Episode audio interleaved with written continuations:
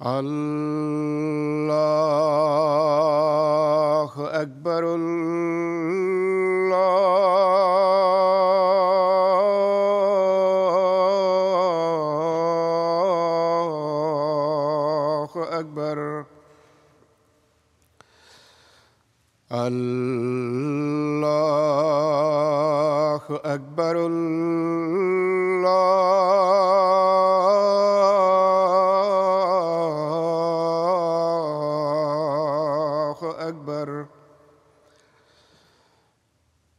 أشهد أن لا إله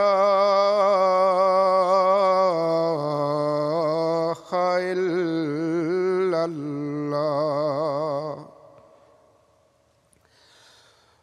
أشهد أن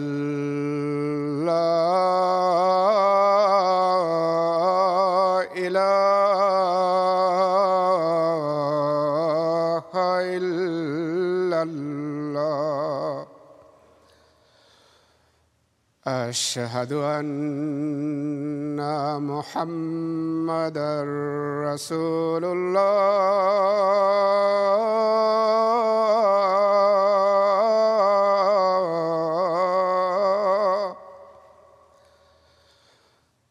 أشهد أن محمدا رسول الله.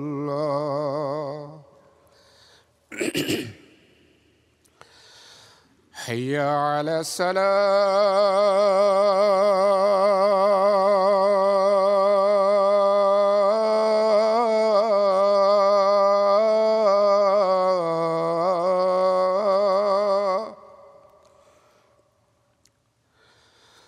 حي على السلام.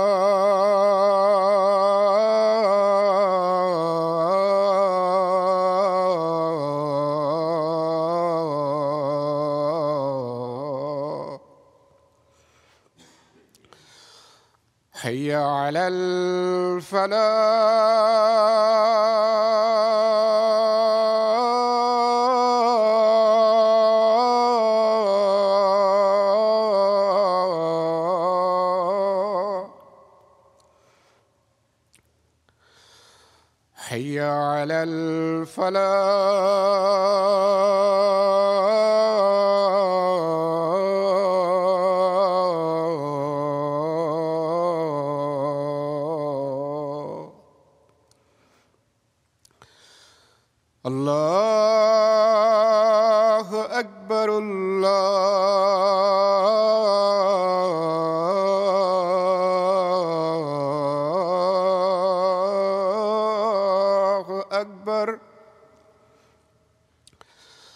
La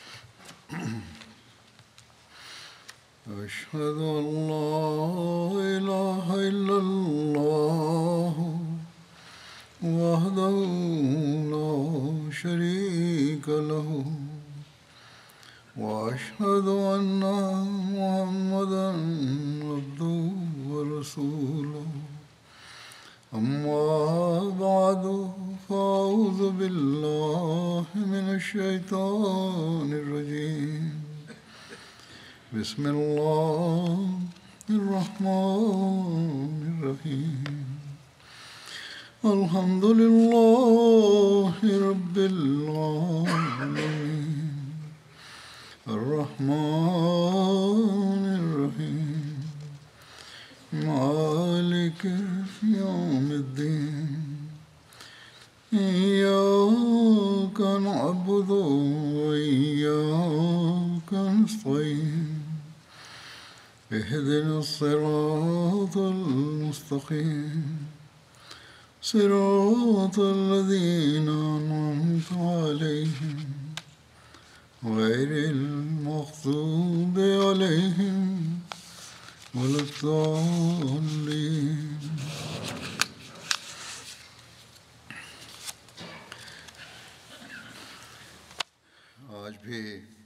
আজও বদরের অব্যবহিত পর ঘটিত কিছু ঘটনা মহানবীর জীবনের বরাতে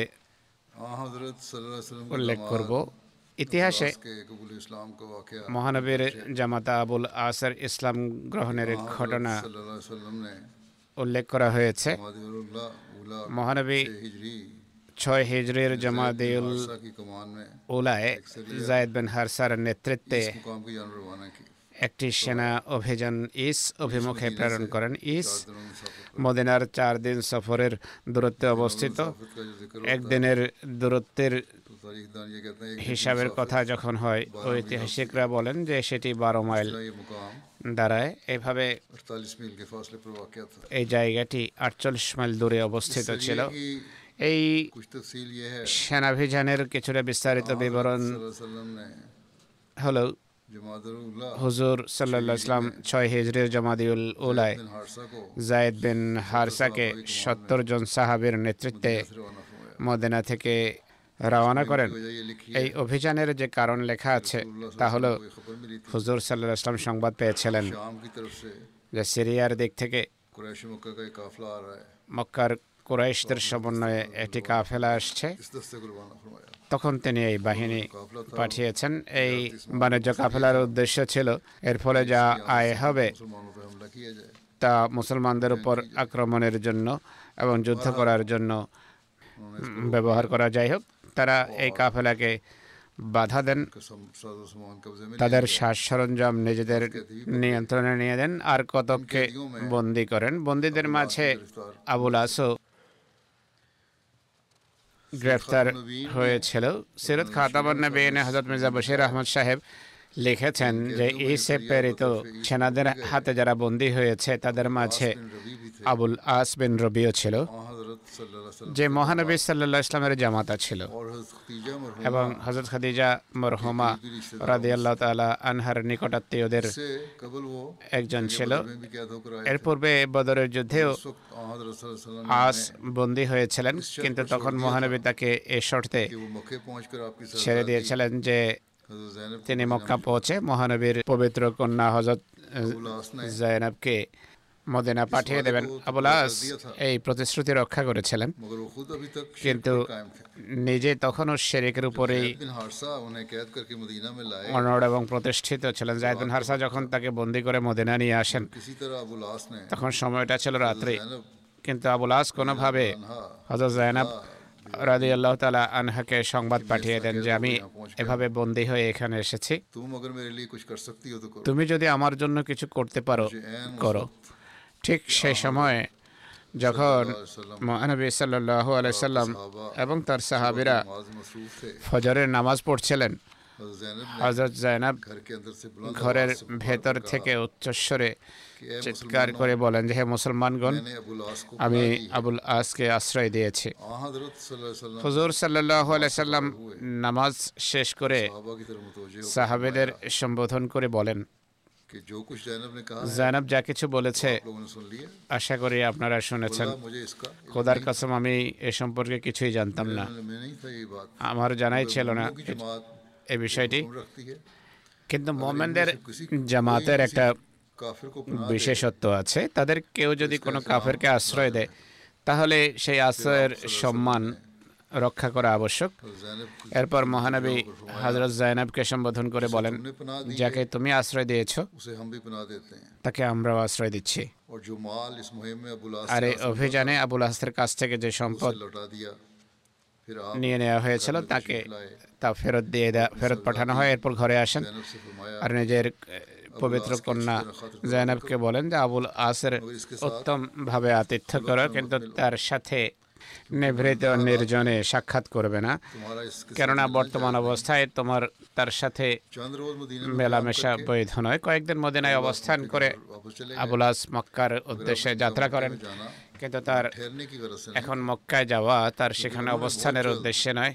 তিনি খুব তাড়াতাড়ি তার লেনদেন বা ব্যবসা বাণিজ্য থেকে মুক্ত হয়ে কালেমা শাহাদাত পরে মদানের উদ্দেশ্যে যাত্রা করেন এবং মহানবীর কাছে এসে তিনি ইসলাম গ্রহণ করেন। মহানবী তখন হজরত জাইনবকে কোনো নতুন নিকাহ ছাড়াই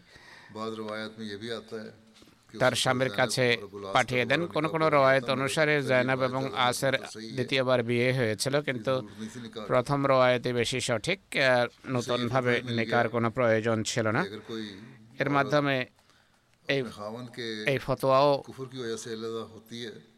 সামনে এসে গেল যে কোন স্ত্রী যদি স্বামীর অবিশ্বাসের কারণে স্বামী থেকে পৃথক হয়ে যায় আর এরপর তার স্বামী যদি ইমান আনে তাহলে নতুনভাবে বিয়ের আনে কোনো নেই। হজত জায়নাব তার স্বামীর ইসলাম গ্রহণের পর বেশি দিন জীবিত ছিলেন না। আট হিজড়িতে তার ইন্তেকাল হয় হজরত উম্মে আইমান।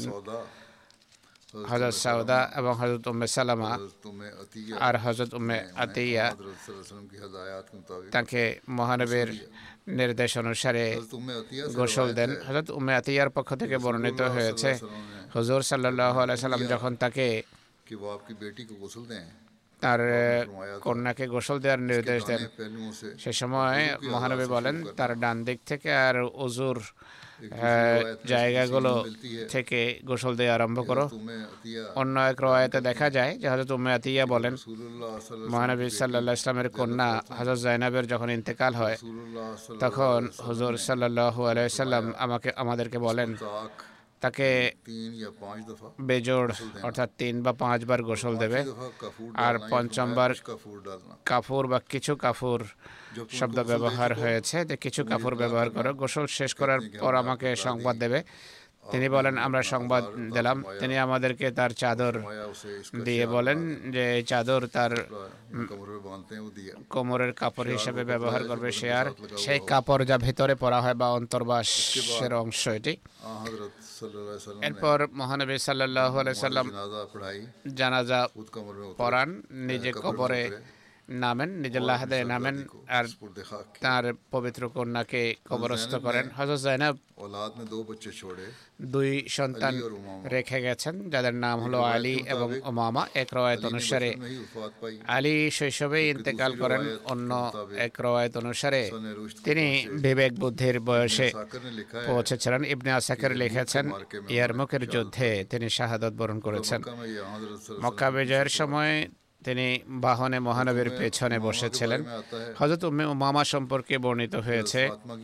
হজরত ফাতেমার ইন্তেকালের পর হজরত আলী তাকে বিয়ে করেছিলেন।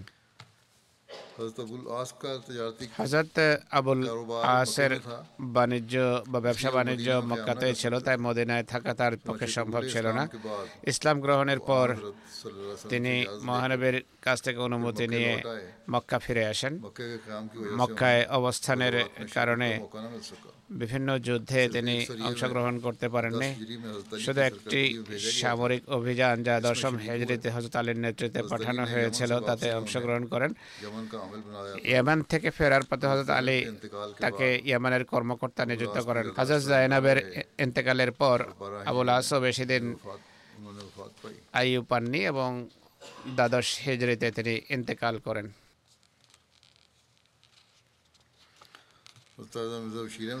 হজরত সাহেবজাদা মির্জা বশির আহমদ সাহেব এ সম্পর্কে আবুল আসের প্রতি মহানবীর সন্তুষ্টির কথা ব্যক্ত করে লিখেছেন যে মহানবী ইসলামের জামাতা হজরত আবুল আসবিন রবি হজরত খাদিজা মরহুমার নিকটাত্মীয় অর্থাৎ আপন ভাগ্নে ছিলেন।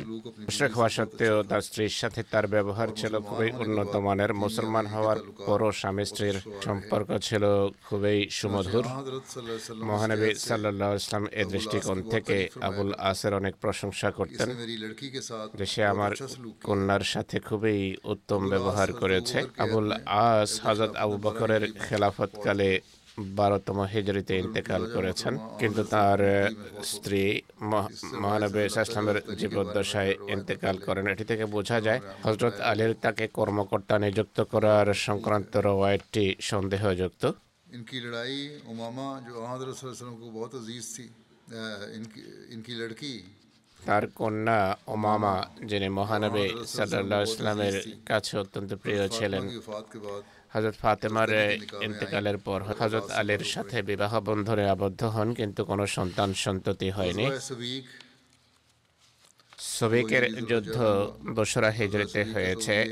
সবিক যুদ্ধের কারণ হলো বদরের যুদ্ধের পর মুশরেকরা যখন পরাস্ত এবং দুঃখ ভারাক্রান্ত হৃদয়ে মক্কায় ফিরে আসে তখন আবু সুফিয়ান গায়ে তেল লাগানো হারাম করে নিয়েছে আর সে মানত করেছে যে সে যতক্ষণ মহানবী সাল্লাহ সাল্লাম এবং তার সাহাবিদের কাছ থেকে বদরের প্রতিশোধ না নেবে গোসল করবে না।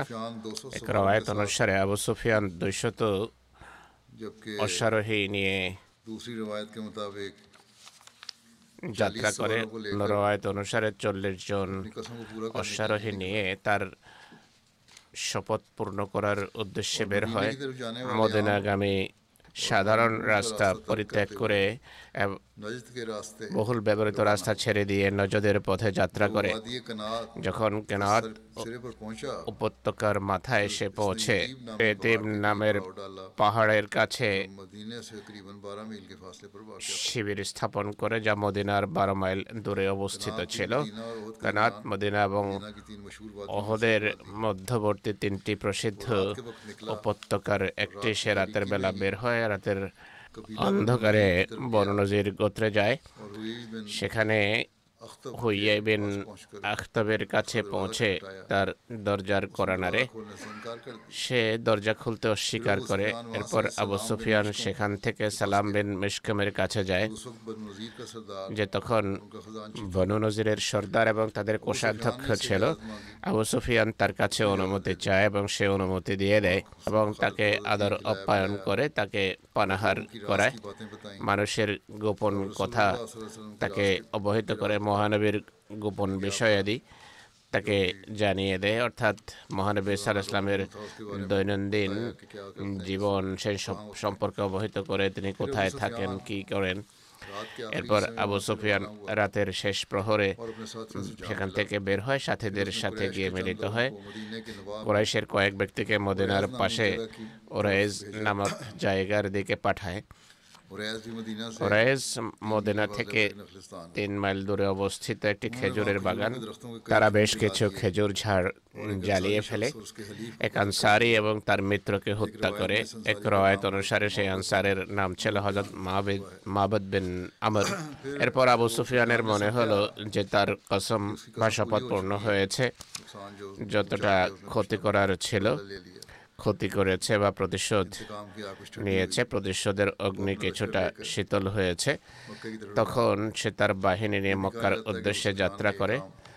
এটিও বলা হয় যে আবু সুফিয়ান এ কাজ তখন সে রাতে সমাপ্ত করেছে, যেদিন সালাম বিন মেশকমের সাথে তার সাক্ষাৎ হয়েছিল। যা হোক, সংবাদ পাওয়ার পর মহানবী সাল্লাহ আলাইসাল্লাম মদিনায় আবু লুবাবা বশির বিন আব্দুল মঞ্জেরকে তার নায়েব নিযুক্ত করেন। আর হিজরতের বাইশ মাস পর জুলহজ্জার মাসে রোববারে মহাজের এবং আনসারের সমন্বয়ে দুইশত সাহাবি নিয়ে তাদের পিছু ধাওয়া করে কারকারাতুল কুদুর পর্যন্ত পৌঁছেন। কারকারাতুল কুদুর মাদানের পাশে। আল হাজিয়ার পার্শ্ববর্তী একটি জায়গা। মদিনা থেকে ছিয়ানব্বই মাইল দূরে অবস্থিত। বলা হয় যে এটি বনু সোলাইমের একটি ঝর্ণার নাম। যাই হোক আবু সুফিয়ান এবং তার বাহিনী অতি সতর্কতার সাথে সংগোপনে পালাচ্ছিল আর পথের মধ্যে সাতুর থলি ফেলে যাচ্ছিল এটি তাদের পাথেও ছিল। মুসলমানরা সেগুলো উঠিয়ে নিচ্ছিল। এই কারণে এই যুদ্ধের নাম রাখা হয়েছে সবিকের যুদ্ধ বা সাতুর যুদ্ধ। আরবিতে সাতুকে সবিক বলা হয়। আবু সুফিয়ান এবং তার বাহিনী পালিয়ে যায়। মুসলমান তাদেরকে পাকড়াও করতে পারেনি। এরপর মহানবী সাল্লাহ সাল্লাম মদিনায় ফিরে আসেন। সাহাবিরা যখন মহানবীর সাথে ফিরে আসছিলেন তারা বলেন যে হে আল্লাহ রসুল সাল্লাহ সাল্লাম আপনি কি এটিকে আমাদের জন্য যুদ্ধ নামকরণ করা পছন্দ করবেন। তিনি বলেন যে হ্যাঁ, এটি যুদ্ধ। যুদ্ধ হোক বা না হোক সিরাত খাতামান নবীন পুস্তকে এর বিস্তারিত বিবরণ রয়েছে।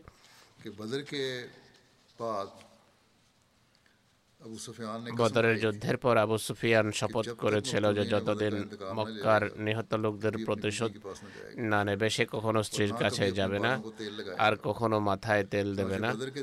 বদরের দুই তিন মাস পর জুলহজ্জায় আবু সুফিয়ান দুই শত সশস্ত্র মক্কাবাসীকে নিয়ে মক্কা থেকে বের হয়। নজদি পথ ধরে মদিনার কাছে পৌঁছে।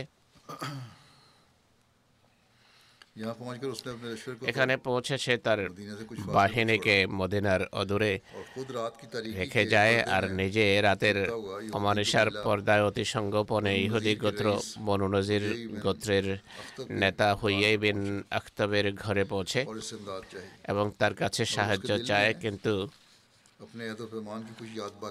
হুইয়েবেন আখতাবের হৃদয়ে তার শপথের কিছুটা শ্রদ্ধা ছিল তাই সে অস্বীকার করে এবং বলে যে আমাদের শপথ রয়েছে তাই তোমাকে আশ্রয় দিতে পারি না। পর আবু সুফিয়ান সঙ্গোপনে বননজরের দ্বিতীয় নেতা সালাম বিন মিসকামের ঘরে যায় আর তার কাছে মুসলমানদের বিরুদ্ধে সাহায্য চায়। সেই হতভাগা পরম চরম ধৃষ্টতার সাথে সব অঙ্গীকার পদপিষ্ট করে আবু সুফিয়ানের সেবা যত্ন করে রাতের বেলা তাকে তার আতিথ্য করে। আর মুসলমানদের অবস্থা সম্পর্কে তাকে গোপন তথ্যাদি জানিয়ে দেয়। জোদিত হওয়ার পূর্বেই সে নিজের বাহিনীর কাছে পৌঁছে একটি ছোট্ট দলকে মদিনার পার্শ্ববর্তী ইস উপত্যকায় ছাপা মারার জন্য রওনা করে। এই উপত্যকাটি সেই দিনগুলোতে মুসলমানদের চারণ ক্ষেত্র ছিল। এটি মদিনা থেকে শুধু তিন মাইল দূরে অবস্থিত ছিল। এই সংক্রান্ত তথ্য আবু সুফিয়ান সালাম বিন মিশকামের কাছেই জানতে পেরেছে। কুরাইশের বাহিনী যখন আরিস উপত্যকায় পৌঁছে সৌভাগ্যবশত মুসলমানদের গবাদি পশু তখন সেখানে ছিল না। অবশ্য একজন মুসলমান আনসার এবং তার এক সাথী সেখানে ছিলেন। কুরাইশ তাদের উভয়কে অত্যন্ত নির্দয়ভাবে হত্যা করে। এরপর খেজুর বৃক্ষে আগুন লাগিয়ে দেয় আর সেখানকার ঘর এবং ঝোপড়ি জ্বালিয়ে আবু সুফিয়ানের অবস্থান স্থলে ফিরে আসে। আবু সুফিয়ান এই সাফল্যকে তার শপথের পূর্ণতার জন্য যথেষ্ট মনে করে নিজ বাহিনীকে ফেরত যাত্রার নির্দেশ দেয়। অপরদিকে মহানবী আবু সুফিয়ানের হামলার সংবাদ পেলে তিনি সাল্লাহ আলাইসাল্লাম সাহাবেদের একটি জামাত সাথে নিয়ে তার পিছু ধাওয়ার উদ্দেশ্যে বের হন। কিন্তু আবু সুফিয়ান যেহেতু তার শপথের পূর্ণতাকে সন্দেহযুক্ত করতে চাইতো না তাই সে এমন ভীতত্রস্ত অবস্থায় পালায় যে মুসলমান বাহিনী তাদেরকে ধরতে পারেনি। কয়েকদিন মদিনা থেকে অনুপস্থিত থাকার পর হুজুর সাল্লাহ আলাইসাল্লাম মদিনা ফিরে আসেন। এই যুদ্ধকে সবিকের যুদ্ধ বলা হয় এর কারণ হলো আবু সুফিয়ান মক্কায় ফিরে আসে তার পিছু ধাওয়া হচ্ছে এই ধারণায় বা কিছুটা নিজের বোঝা হালকা করার জন্য সাতুর সমন্বয়ে তার বেঁচে যাওয়া রসদ পথিমধ্যে ফেলে ফেলে দেয় সবিকের যুদ্ধ সম্পর্কে লিখিত আছে যে এই নামের যুদ্ধ চতুর্থ হিজড়িতে ওহদের যুদ্ধের পর হয়েছে তাবরি দুটো সবিক নামের যুদ্ধের কথা উল্লেখ করেছে একটি বদরের যুদ্ধের পূর্বে যার বিস্তারিত বিবরণ এখন দেয়া হয়েছে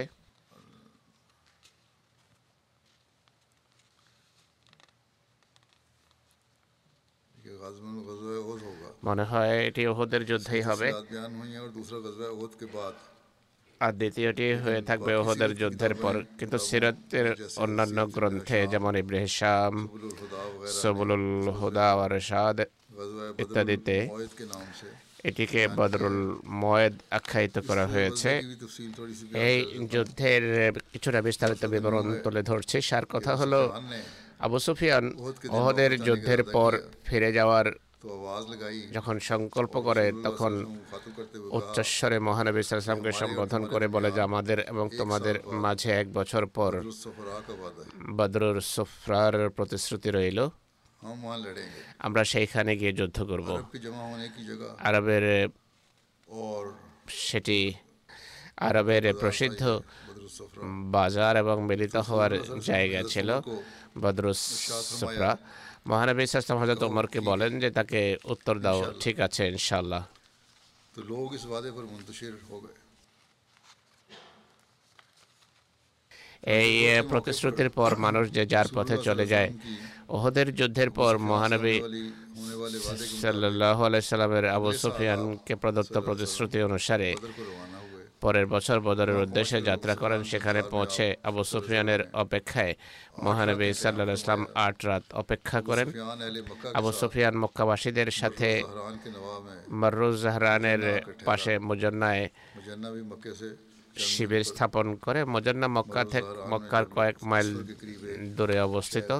এটি মারুজ জাহরানে আসমাতের কাছে একটি শহর। কিন্তু এরপর সে সামনে আসার সাহস দেখায়নি বরং অনাবৃষ্টির অজুহাত দেখিয়ে ফিরে যায়। মক্কাবাসীরা এই বাহিনীকে সাতুর বাহিনী বা যায় সাবিক আখ্যায়িত করে কেননা তারা পথিমধ্যে ধাতু থেকে বানানোর শরবত পান করতে থাকে।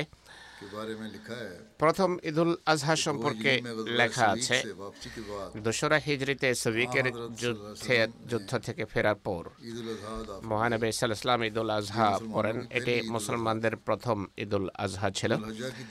জুলহজ্জার দশম তারিখে তিনি তার সাথীদেরকে নিয়ে মদিনার বাইরে চলে যান বা জামাত নামাজ পড়েন সেখানেই তার পবিত্র হাতে কোরবানি করেন একটি রায়ত অনুসারে হুজুর সাল্লাহ ইসলাম যখন বনু কয়েনকার যুদ্ধ সেরে মদিনায় ফিরে আসেন। ঈদুল আজহা আসে তিনি এবং তার সাথীরা। যাদের কোরবানি করার সামর্থ্য ছিল দশম জুলহজ্জায় কোরবানি করেন। তিনি সাল্লাহ সাহাবেদের সাথে ঈদগাহে যান সেখানে তিনি প্রথম ঈদুল আজহার নামাজ পড়ান। ঈদুল আজহারে এটি ছিল প্রথম নামাজ যা তিনি মদিনায় সাহাবেদের পড়িয়েছেন সেখানেই। অর্থাৎ ঈদগাহে তার পবিত্র হাতে দুটি বা একটি ছাগল জবাই করেন। হজরত জাবের বিন আব্দুল্লাহর পক্ষ থেকে বর্ণিত হয়েছে বনু কয়েনকার যুদ্ধ থেকে ফিরে এসে দুল হাজার দশ তারিখে আমরা কোরবানি করি। এটি প্রথম কোরবানি ছিল যা মুসলমানদের সামনে করা হয়েছে। মনসালামায় আমরা পশু কোরবানি করেছি কোরবানি গুনলাম আমি।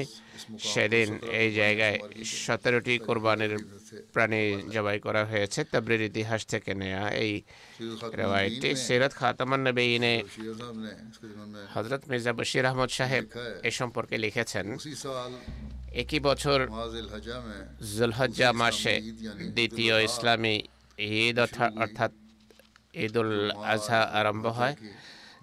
জুলহজ্জা মাসের দশ তারিখে এটি সারা ইসলামী বিশ্বে উদযাপন করা হয়। এই ঈদে নামাজ ছাড়াও যা প্রত্যেক মুসলমানের প্রকৃত ঈদ, প্রত্যেক সামর্থ্যবান মুসলমানের জন্য আবশ্যক হয়ে থাকে। কোনো চতুষ পর্যন্ত জবাই করে এর মাংস, আত্মীয় স্বজন বন্ধু বান্ধব প্রতিবেশী এবং অন্যদের মাঝে যেন বিতরণ করে আর নিজেও যেন খায়।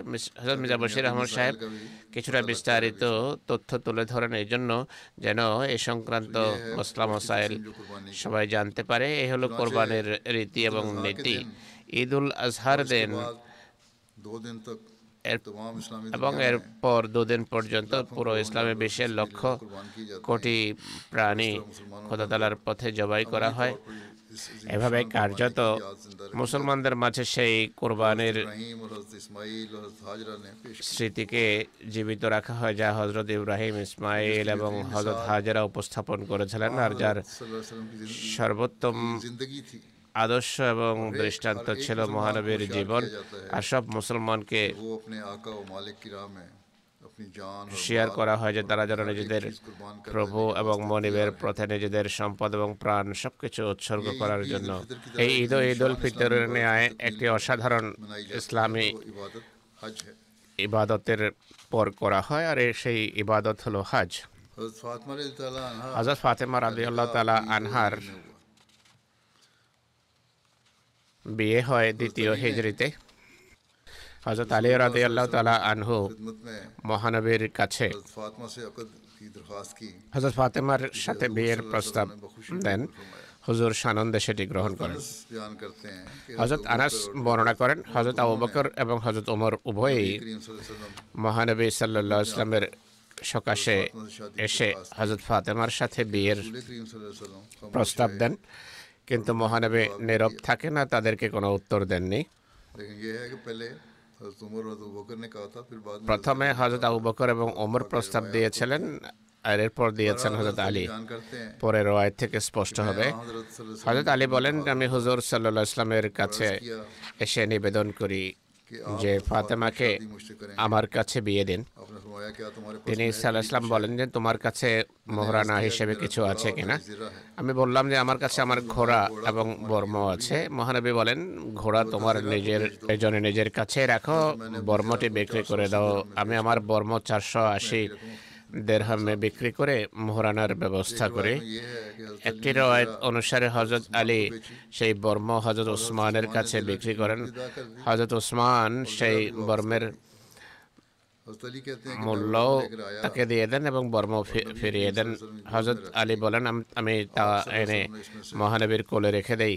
তিনি তা থেকে মুষ্টিভর বেলালকে দিয়ে বলেন, কিছু সুগন্ধি কিনে নিয়ে আসো আর কিছু লোককে বলেন যে ফাতেমার জন্য প্রয়োজনীয় সাজ সরঞ্জামাদি প্রস্তুত করো ফাতেমার জন্য।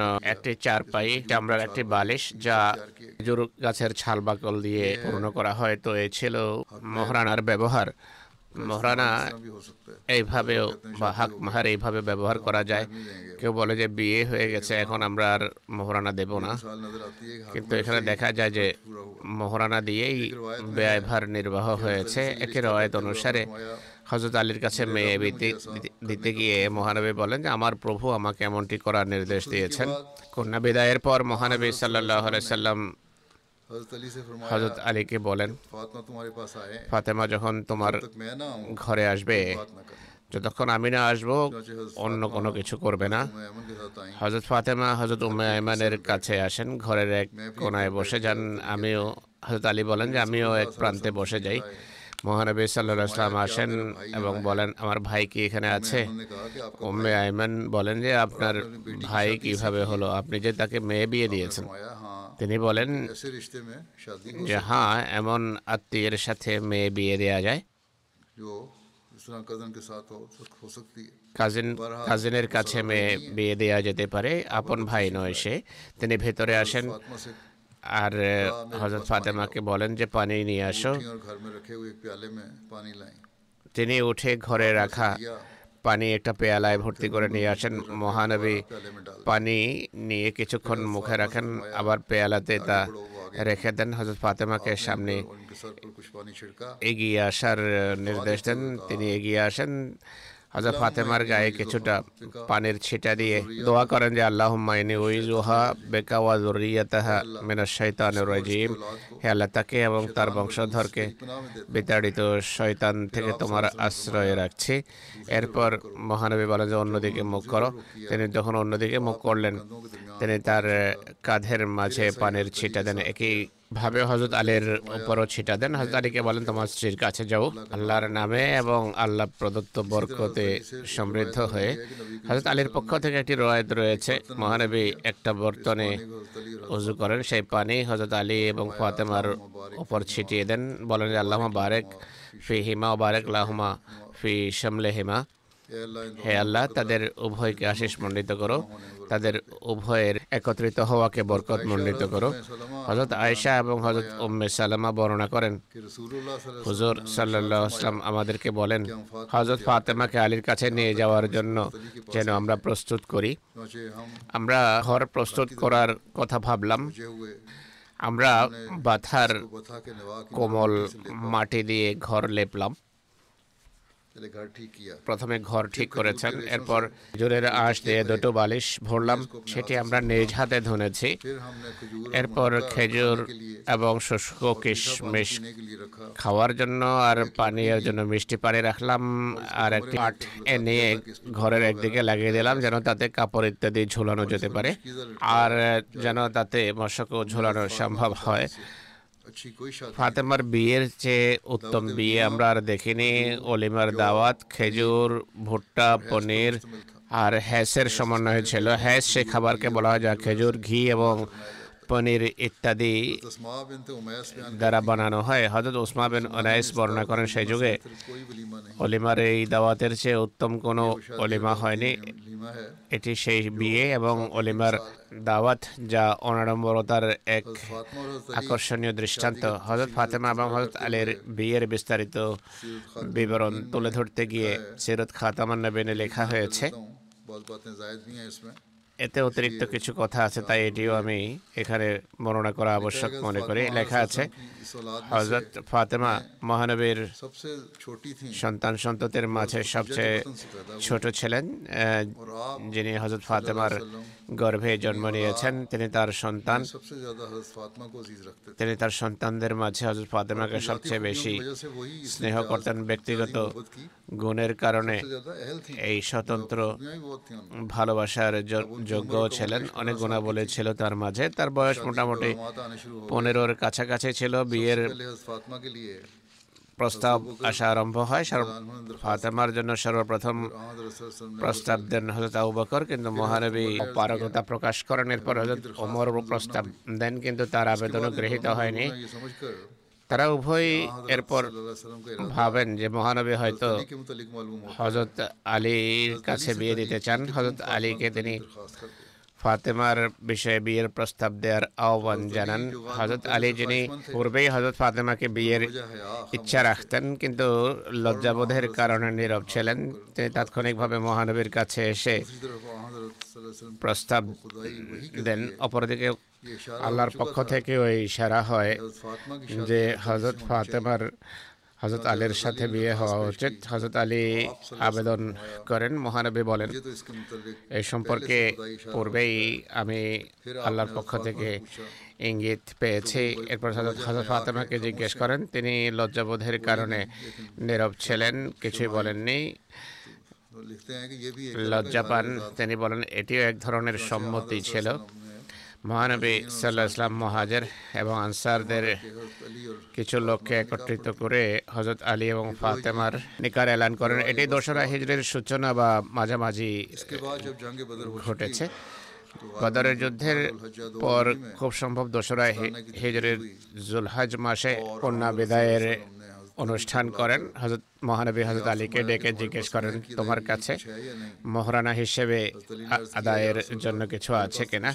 তিনি বলেন হে আল্লাহ রসুল আমার কাছে কিছু নেই। হুজুর সাসলাম বলেন বদরের যুদ্ধের পর মালিক গনিমত হিসাবে যে বর্ম দিয়েছিলাম সেটি কোথায় গেল?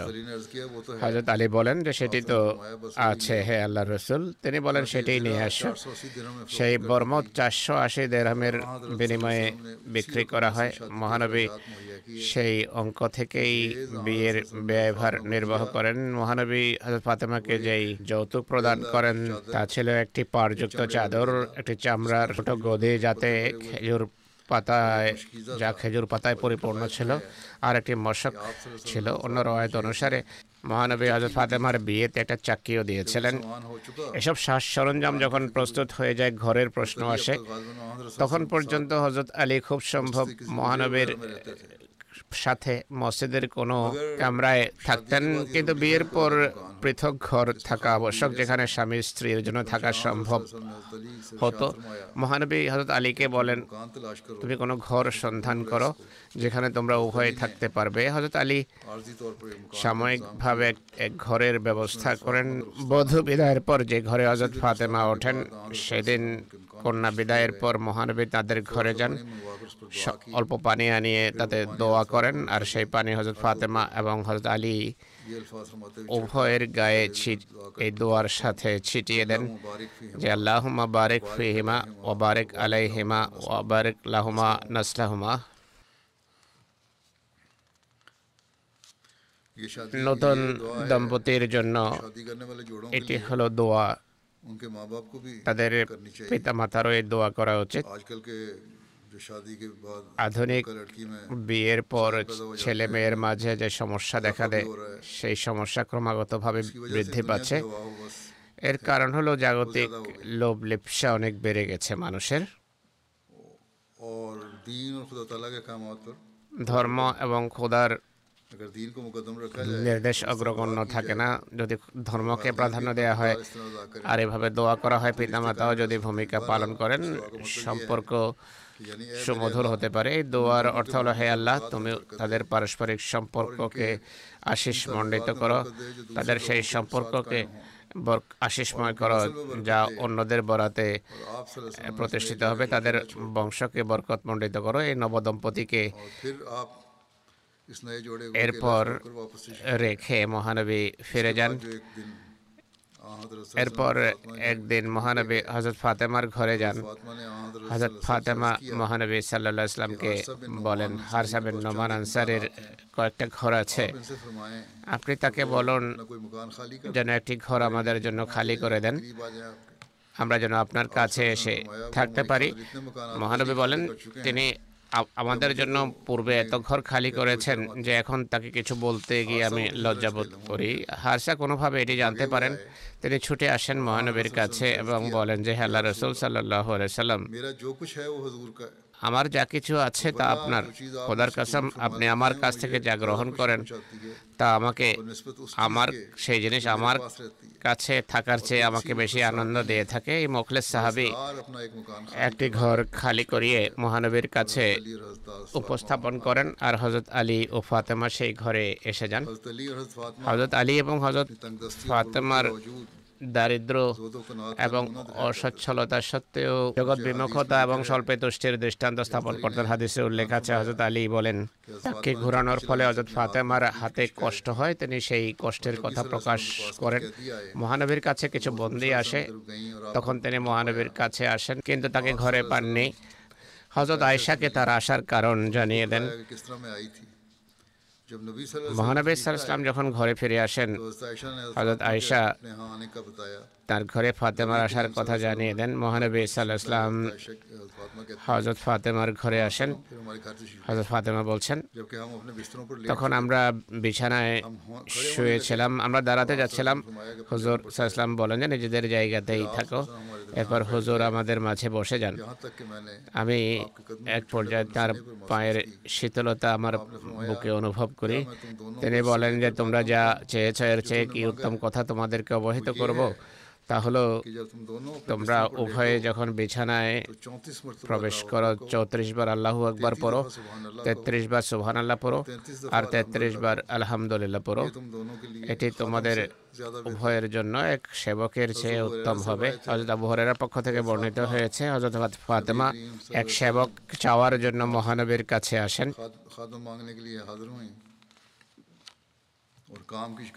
এবং কাজের কারণে তার কষ্ট হওয়ার কথা তাকে বলেন তিনি বলেন যে কোনো সেবক তো দেয়া যাবে না। তিনি বলেন তোমাকে কি এমন কথা বলব যা সেবকের চেয়ে উত্তম হবে তোমার জন্য? যখন বিছানায় যাবে তেত্রিশ বার সুবান আল্লাহ পড়ো তেত্রিশ বার আলহামদুলিল্লাহ পড়ো আর চৌত্রিশ বার আল্লাহু আকবর পড়ো। এটি মুসলিম শরীফের রওয়ায়ত। হজরত মুসলেহমদ রাদি আল্লাহ তালা আনহু। হুজুর সাল ইসলামের জীবনী তুলে ধরতে গিয়ে বলেন এই ঘটনা বুখারির বরাতে তিনি বর্ণনা করেছেন। তিনি বলেন চাকি পেশার ফলে চাকরি চালানোর ফলে হজরত ফাতেমা রাজি আল্লাহ আনহার যে কষ্ট হয় সেই কথা তিনি ব্যক্ত করেন। সেই দিনগুলোতে মহানবী ইসলামের কাছে কিছু কৃতদাস আসে। হজরত ফাতেমা মহানবীর কাছে যান কিন্তু তাকে ঘরে পাননি তাই হজরত আয়সা রাজি আল্লাহ তালা আনহাকে তার আসার কারণ সম্পর্কে অবহিত করে ঘরে ফিরে আসেন। মহানবী যখন ঘরে ফিরে আসেন হজরত আয়েশা হুজুর সাল্লাল্লাহু আলাইহি ওয়া সাল্লামকে হজরত ফাতেমার আগমনের সংবাদ দেন। এরপর মহানবী আমাদের ঘরে আসেন। আমরা তখন আমাদের বিছানায় শুয়ে পড়ি। তাকে দেখে উঠতে চাইলাম, কিন্তু হুজুর সাল্লাম বলেন যে নিজেদের জায়গাতেই অবস্থান করার পর আমাদের উভয়ের মাঝে এসে বসে যান। এমনকি এক পর্যায়ে তার পায়ের শীতলতা আমি আমার বুকে অনুভব করি। বসার পর হুজুর সাল্লাহ আলহি আলী আসাল্লাম বলেন, আমি কি এমন কথা বলব তোমাদেরকে। যা তোমরা যা আমার কাছে চেয়েছো তার চেয়ে অনেক উত্তম। তা হলো যখন বিছানায় শুয়ে পড়ো চৌত্রিশ বার তকবীর পড়ো তেত্রিশ বার সুহান আল্লাহ বলো আর তেত্রিশ বার আলহামদুল্লাহ পড়ো এটি তোমাদের জন্য এক সেবকের চেয়ে উত্তম হবে। হযরত মুসলিমত বলেন এই ঘটনা থেকে বোঝা যায় হুজুর সাল্লাল্লাহু আলাইহি আলহি ওয়াসাল্লাম সম্পদের বিতরণের ক্ষেত্রে এত সাবধান ছিলেন যে যদিও হযরত ফাতেমার এক সেবক বা সেবিকার প্রয়োজন ছিল। চাকরি চালানোর ফলে তার কষ্ট হতো, কিন্তু তার সত্ত্বেও তিনি তাকে সেই সেবক বা সেবিকা দেননি, বরং দোয়া করার আহ্বান জানান এবং খোদার প্রতি দৃষ্টি আকর্ষণ করেন। হুজুর সাল্লাহ সাল্লাম চাইলে হজরত ফাতেমাকে সেবিকা দিতে পারতেন, কেননা যে সম্পদ বিতরণের জন্য আসতো তা সাহাবেদের মাঝে বন্টনের জন্যই আসতো এবং হজরত আলীরও তাতে অধিকার ছিল। হজরত ফাতেমারও অধিকার ছিল কিন্তু তিনি সাবধানতা অবলম্বন করেন। আর এসব ধন সম্পদ থেকে তার আত্মীয় স্বজনকে দিতে চাননি। কেননা হয়তো ভবিষ্যতে মানুষ এর ভিন্ন কোনো উপসংহার টানবে আর বাদশারা এমন সম্পদকে নিজেদের জন্য বৈধ জ্ঞান করবে। কিন্তু দুর্ভাগ্যবশত বর্তমান যুগের বাদশারা বৈধ মনে করে। যাই হোক সাবধানতা অবলম্বন করতে গিয়ে মহানবী হজরত ফাতেমা আলীকে কোনো কৃতদাস বা কৃতদাসী দেননি। যদিও তখন বন্টনের জন্য কৃতদাস কৃতদাসী ছিল। এখানে এই কথাও স্মরণ রাখা উচিত যে এসব ধন সম্পদে তার এবং তার আত্মীয় স্বজনের জন্য আল্লাহ তালা অংশ নির্ধারণ করেছেন। হুজুর সাল্লাহ ইসলাম তা থেকে খরচ করতেন এবং তার আত্মীয় স্বজনকেও প্রদান করতেন। হ্যাঁ কিছু যদি তার ভাগে না আসতো, তিনি কখনো খরচ করতেন না। আর তার সবচেয়ে কাছের লোকদেরকেও দিতেন না। পৃথিবী কোনো বাদশার দৃষ্টান্ত কি উপস্থাপন করতে পারে? যিনি বাইতুল মাল এর এভাবে সুরক্ষা করবেন যদি কোনো দৃষ্টান্ত পাওয়া যায় তবে সেই পবিত্র সত্তার খাদেম বা সেবকদের মাঝেই দেখা যাবে অন্য কোনো স্থানে তা খুঁজে পাওয়া যাবে না। এখন আমি পুনরায় পৃথিবীর বর্তমান অবস্থার প্রেক্ষাপটে দোয়ার অনুরোধ করতে চাই। এখন পাশ্চাত্য বরং আমেরিকার কোনো কোনো লেখক পত্র পত্রিকায় লিখেছে যে প্রতিশোধেরও কোনো নীতি বা কোনো সীমারেখা আছে আমেরিকা এবং পাশ্চাত্যের দেশগুলোর হামাস এবং ইসরায়েলের মধ্যকার যুদ্ধে নিজেদের ইতিবাচক ভূমিকা রাখা উচিত। মীমাংসার এবং যুদ্ধ বন্ধ করার চেষ্টা করা উচিত। কিন্তু মনে হয় এ লেখক লিখছেন যে মনে হয় যেন এরা যুদ্ধ বন্ধ করানোর পরিবর্তে যুদ্ধাগ্নিতে ঘৃত ঢালতে চায়। অপরদিকে আরেকটি সংবাদ হলো আমেরিকার পররাষ্ট্র মন্ত্রণালয়ের একজন বড় কর্মকর্তা এই কারণে পদত্যাগ করেছেন যে এখন অনেক হয়েছে। ফিলিস্তিনি নিরীহ লোকদের উপর অনেক নির্যাতন হচ্ছে। প্রশক্তিগুলোর এই বিষয়ে সাবধান থাকা উচিত। এদের মাঝেও কিছু ভদ্রলোক আছে। কোন কোন প্রচার মাধ্যমে এমন সংবাদ আসে কোন কোন ইহুদি রাব্বিও ফিলিস্তিনিদের পক্ষে কথা বলছেন আর নির্যাতনের বিরুদ্ধে আওয়াজ উত্তোলন করছেন। রাশিয়ার পররাষ্ট্রমন্ত্রীও বিবৃতি দিয়েছেন যে যদি এসব দেশ যদি এমন আচরণ প্রদর্শন অব্যাহত রাখে যুদ্ধ পুরো অঞ্চলে ছড়িয়ে পড়বে। আমি মনে করি সারা পৃথিবীতে এটি ছড়িয়ে পড়বে। তাই মানুষের বিবেক খাটানো উচিত। মুসলমান দেশগুলোর কথা যেভাবে আমি পূর্বেও বলেছি ঐক্যবদ্ধভাবে সমস্যরে তাদের কথা বলা উচিত। যদি পৃথিবীর তেপ্পান্ন চুয়ান্নটি মুসলমান দেশ সমস্যরে কথা বলে। তাহলে এটি অনেক বড় একটি শক্তি হিসাবে সামনে আসবে আর এর প্রভাবও পড়বে মানুষের উপর। নতুবা বিক্ষিপ্ত বিচ্ছিন্ন আওয়াজ কোনো কাজের নয়। তাই পৃথিবীতে শান্তি প্রতিষ্ঠা এবং এই যুদ্ধ বন্ধ করার এটি একমাত্র কার্যকর বা সফল পন্থা। তাই মুসলমান দেশগুলোকে পৃথিবীকে ধ্বংসের হাত থেকে রক্ষার জন্য নিজেদের ভূমিকা পালনের সর্বাত্মক চেষ্টা করা উচিত। আল্লাহ তালা তাদেরকে সেই সামর্থ্য দান করুন। কিন্তু আমাদেরকে দোয়ার উপর জোর দিতে হবে। আল্লাহ তালা এই যুদ্ধের সমাপ্তি করুন। নিরীহ নির্যাতিত ফিলিস্তিনিদের আল্লাহ তালা সুরক্ষা করুন তাদের উপর যেন জুলম এবং নির্যাতন বন্ধ হয় যেখানে জুলম এবং নির্যাতন হচ্ছে সেটি বন্ধ হোক আল্লাহ তালা তাদের আল্লাহ তালা আমাদেরকে দোয়া করার তৌফিক দান করুন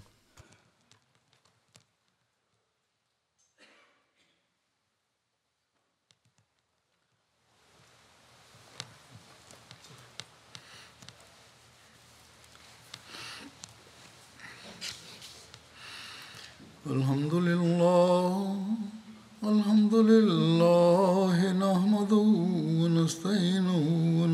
ونستغفره ونؤمن به ونتوكل عليه ونعوذ بالله من شرور أنفسنا ومن سيئات أعمالنا.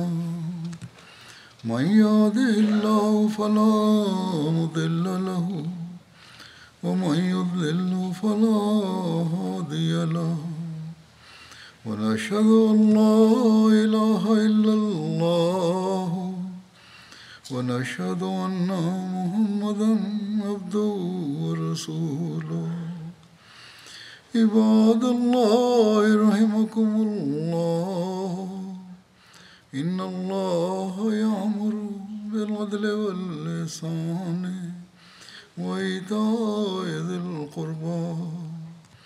وينهى عن الفحشاء والمنكر والبغي يعظكم لعلكم تذكرون اذكروا الله يذكركم ودوه يستجب لكم ولذكر الله أكبر